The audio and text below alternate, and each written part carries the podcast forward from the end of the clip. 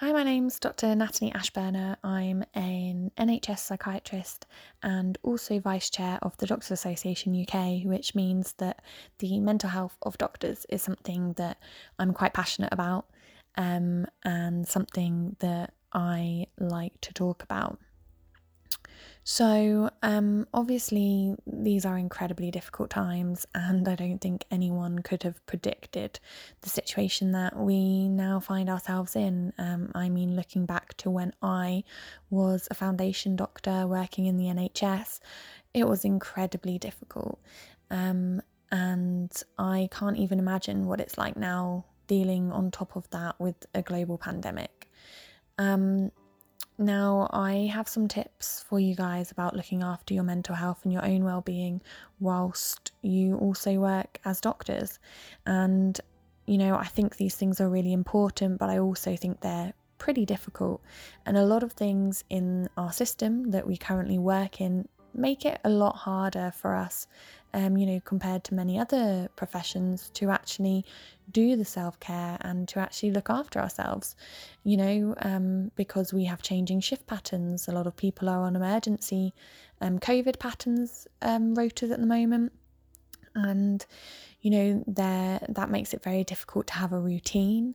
It makes it difficult to find time for yourself when you are you know having to work so many hours and then barely struggling by to to get the basics done um, like eating sleeping you know you don't tend to often have a lot of time left apart from that. Um, and on top of that there's a lot of guilt and a lot of shame um, for doctors. And, you know, it, there are so many things that are outside of our control, but yet we feel guilty about, you know, whether you feel guilty because you're maybe not right on the front lines working, you know, seeing all the COVID patients, or whether you feel guilty because you are and, and you're hating it and you feel that you should be enjoying it or you feel that you should be feeling one way and you're not feeling that way you know that is completely normal and something that that everyone deals with and i think we all have our own um, little areas of of guilt or shame that we feel to do with our work um, that that we really shouldn't feel, but unfortunately, so many people do, and it's um, something that we don't talk about enough. Um, but today I'm going to be talking about some top tips for your mental health. Um, a lot of these are absolutely nothing new. You know, a lot of them just make sense. But sometimes you do need somebody external to yourself telling you that you really do need to do those things because although we know them, especially as doctors, you know, we're fairly bright people, we know that we need to do these things, but acting on them is another thing. So, when I tell you these things, please, please, please try and do your best to do them. Okay. Um, and I think just just before I start with my list, I do want to say that a lot of the time we feel that we can't do things. We feel, oh yes, I would do that, but or um, you know, let me just do this, or I will do that. I just don't have time, or I I never get round to it, or you know, there's always a but as to why we don't look after ourselves, as to why we're not putting our own mental health and well-being first. And actually when you really look at these buts, at these excuses, which is what they are really, um, a lot of the time they're in our head. You know, they're not real.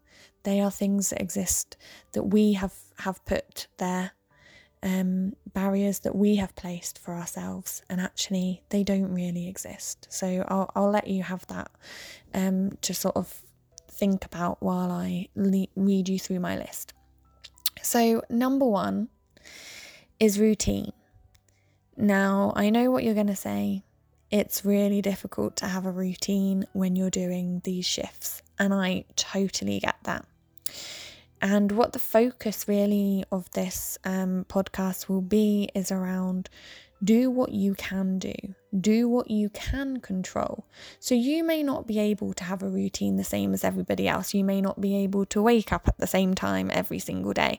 Of course, you know, sometimes you'll be on days, sometimes you'll be on nights, sometimes you'll work the weekends, sometimes you'll work the evenings, whatever it is. But you can build some routines into your day.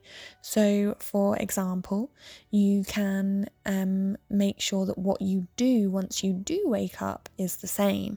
You can make sure that um, you have a little routine before you go to bed. For example, what what is useful for you. I'll give you an example of myself. I like to um, you know, get myself ready for bed. And I like to have a um, nighttime tea, like a chamomile tea, um, in bed.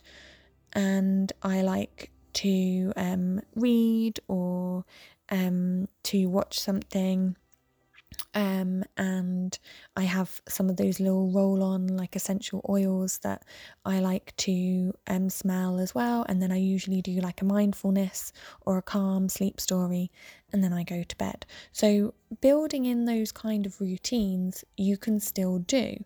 Even if they don't happen at the same time, you can still have some kind of routine in what you do. Um, and so, it's looking for those bits that you can control and those bits of routine that you can build in. Um, number two, take breaks. And again, this is going to be one of those things where you say, oh, but if I take a break, you know, then I'll have to stay longer because all of these things need doing. And I absolutely get that as well. But really think about it. If it were your friend, what would you tell them? You'd tell them to take a break. If it were, if you were a patient, for example, would you want your doctor not to have taken a break before they see you? No, you'd want them to have taken one. And again, it, it's just about thinking um, about being kind to yourself, you know, and, and taking those breaks when you can. One of the best advice that I was ever given um, as an F1 was that there are very few things that can't wait until you finish your lunch. And that is just so true you know, you don't have to attend to everything immediately. There are only a few things that can't wait until you've finished that food. Okay. Um, number three is ask for help. Don't feel that you're, you know, overwhelmed with things. Um, ask for help if you need it, and and that's something that we just need to normalize as a whole.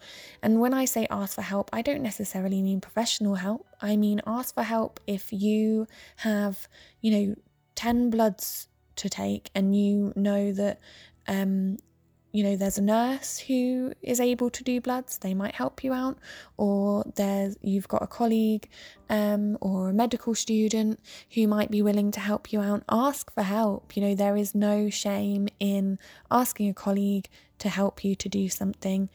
Um, and i think we need to to be making more use of other people around us as well. Okay number 4 eat food. Um, so this is another one I found, and a lot of people, um, doctors I know have said this that they often either lose weight when they are become a doctor because they just never have time to eat, or they eat all the wrong things. When I say all the wrong things, I mean they eat food that doesn't nourish them, that doesn't make them feel good in themselves. Um, and they they don't feel well in themselves because they're not eating what their body needs. So eat the food that you need um, because that's a really important part as well of your um, mental health is making sure that your body is getting all of the nutrients that it needs. And however you have to do that is absolutely fine. If you have to order in food every single day, then order in food. Do what you can to make things easy for yourself if you're someone who's able to, you know, spend your day and you like cooking and you want to spend your day preparing food and then, you know, freezing it or um, keeping it in the fridge so you can bring it in for your lunch for the next week, great, do it. But if you're not that person, just do what you can to make sure you eat.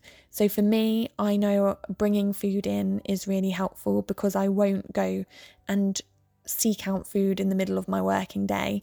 Um, I find that harder than if I've got food with me and it's ready and it's there and I can just eat it. So I'm someone who brings food in. Um, but somebody else might be someone who doesn't have time to do that and therefore, you know, you need to go out and get your food, whatever works for you, but make sure you're eating. Okay, number five is have boundaries. This is really important. Many, many medics are people pleasers. You know, we like to do our best. We never like to let anybody down. And, you know, it's a lovely um, characteristic for us to have, of course, it is. Um, we're all very lovely, but also that can mean that, you know, we're actually sacrificing things ourselves. And it's really important to be able to say to somebody, you know, I'm sorry, I'm not going to have time to do that today. Please could you ask so and so? Or I'm happy to do that, but I won't be able to do it until tomorrow. Um, because my shift ends at 5 pm. Whatever it is, okay, make sure that you are sticking by these boundaries. You're not benefiting anybody by staying late every single day. You're not helping yourself, you're not helping um, other people, um, and you know, you're not helping your patients because you're working too hard and you need that time off for yourself. So have boundaries around these things. Number six, talk about how you feel. Everybody else is going to be in a very similar situation as you. And as I said before, there is no shame in how you're feeling. So talk to other doctors. If you don't feel like you're able to do that, talk to um, friends, talk to family members that you trust, and um, talk anonymously. You know, there are Facebook groups uh, um, where you can post anonymously for support um, from other doctors. You can um, speak to things like um, the Practitioner Health Programme. Um, you can speak to the BMA has a wellbeing service. You've got occupational health. You've got anonymous things that are out there for everybody, like Samaritans, um, mind, so many places out there, but as long as you're talking, I'm happy, just talk. Um, number seven is take time off if you need it. So, this is really important. So many of us wait until we're absolutely at crisis breaking point before we take time off. That is not good. And the more you wait, the, the longer it's likely to be that you have to have off because the longer you'll need to recover. Whereas if you're somebody who acknowledges early on, oh, actually, I need a bit of a break, take that time off then um, so that you don't um, you know, get to the point where actually you need to take it and you're in crisis at that point. It's recognizing those early signs that actually you just need a break and listening to those around you because people around you often see it first. Okay. Number eight is to do other things. Do anything. Do anything that's not your work. If you like running, reading, jumping, dancing, whatever it is, cooking, baking, sewing, whatever you like doing that isn't work, do it. And make sure that you make time for it, schedule it in, protect that time for the things that you like doing because that's what we often squeeze out. Number nine is stay connected. So make sure you don't shut people out because you're so busy with your work.